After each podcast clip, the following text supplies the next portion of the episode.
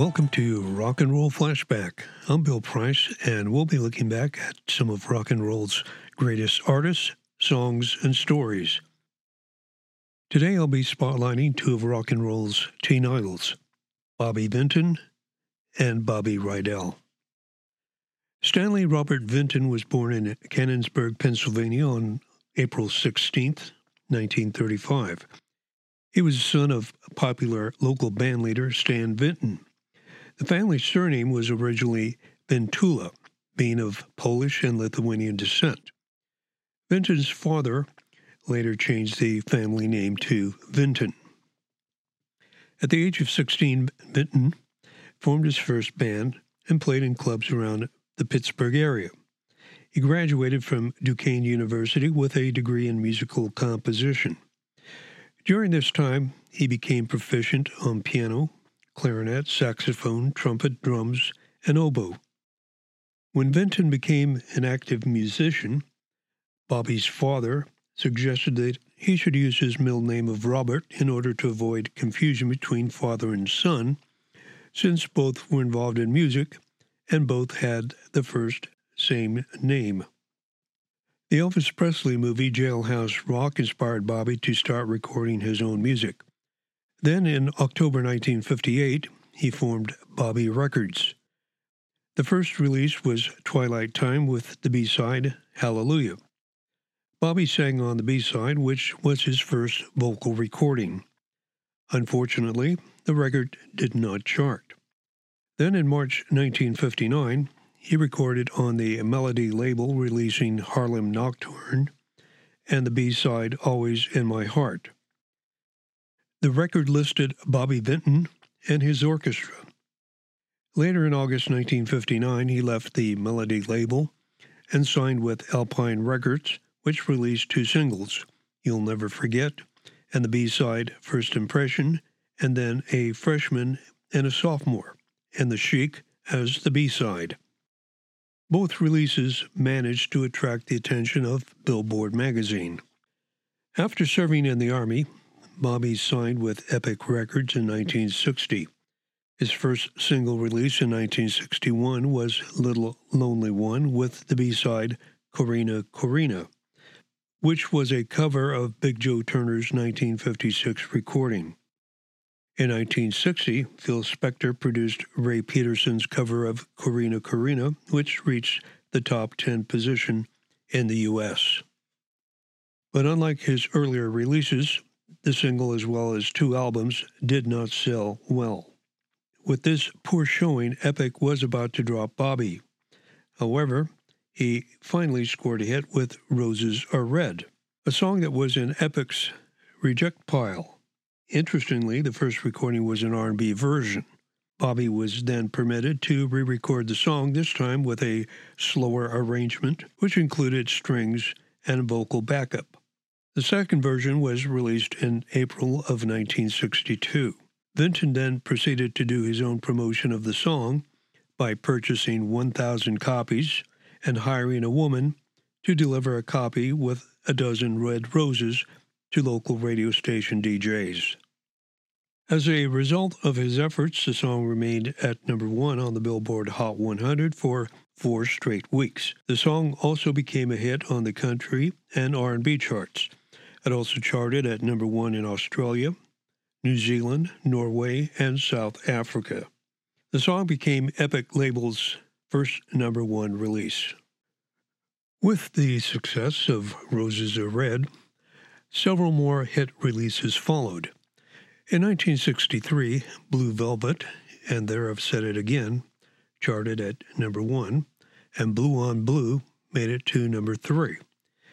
Interestingly, Blue Velvet, which was to become Vinton's most famous song, was a cover of Tony Bennett's 1951 recording. Then in 1964, There I've Said It Again and Mr. Lonely were both number one hits. Please Love Me Forever charted at number six in 1967. And in 1974, Melody of Love climbed to number three. Bobby Vinton's work consists of 38 studio albums, 67 compilation albums, two video albums, three live albums, and 88 singles. In the early 1990s, Bobby was a guest performer at the Roy Clark Theater in Branson, Missouri. He was surprised by the huge turnout for his concerts at the theater. Later, he built the Bobby Vinton Blue Velvet Theater, also in Branson, and performed there until the theater was sold in 2002. In 2015, he retired from recording and performing after contracting an acute case of shingles.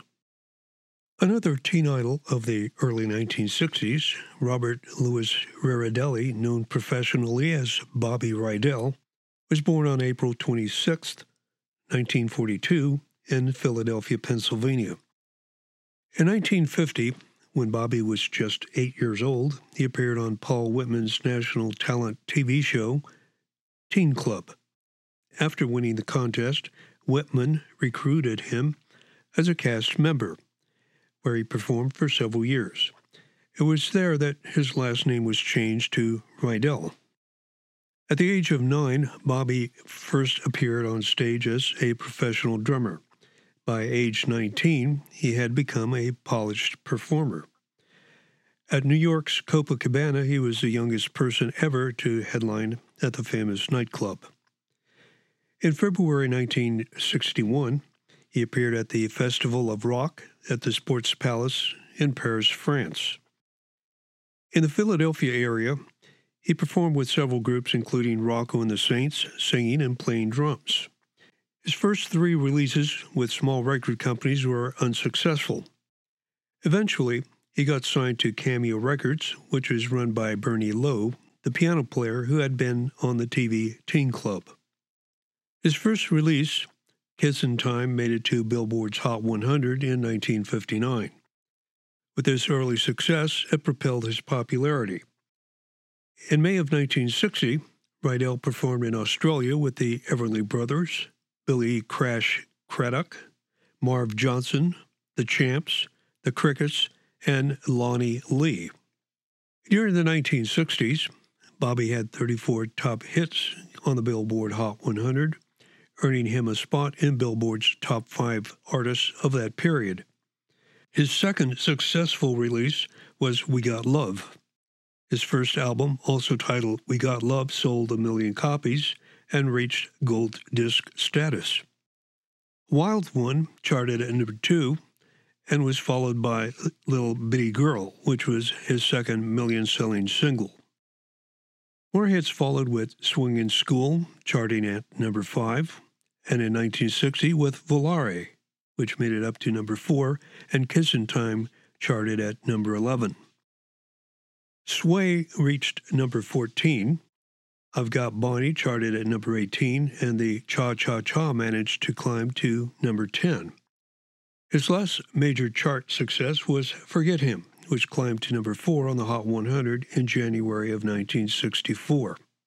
His best known songs are Wild One and Volare, which was a cover of an Italian song. During his peak years, he sold over 25 million records. In 1963, Bobby made his debut in the hit movie Bye Bye Birdie. Later, he appeared in several movies, comedy specials, and television series. He also appeared on Dick Clark's American Bandstand. Up until late 1964, Bobby had been with Cameo Parkway Records, but then signed with Capitol Records. However, with the arrival of the British invasion, his popularity took a significant downturn. In an ironic twist, Bobby had inspired Lennon and McCartney to write She Loves You. Ironically, the song only served to propel the Beatles' popularity, eclipsing Rydell's earlier success. In 1978, the producers of the movie Grease paid tribute to Bobby by naming the high school where most of the film took place as Rydell High. The movie was a 1950s teen love story starring John Travolta and the late pop singer Olivia Newton John. Bobby continued to perform in nightclubs, supper clubs, and Las Vegas venues throughout the 70s and the 1980s. In 1985, talent manager Dick Fox paired Rydell with two other Philadelphia area entertainers, Frankie Avalon and Fabian, to create the Golden Boys. For the remainder of his life, Rydell continued touring and performing for over two decades with Frankie Avalon and Fabian Forte. In April 2022, Bobby Rydell passed away at the age of 79. This has been Rock and Roll Flashback, a look back at two of rock and roll's teen idols, Bobby Vinton and Bobby Rydell. I'm Bill Price, and until next time, rock on, rock on.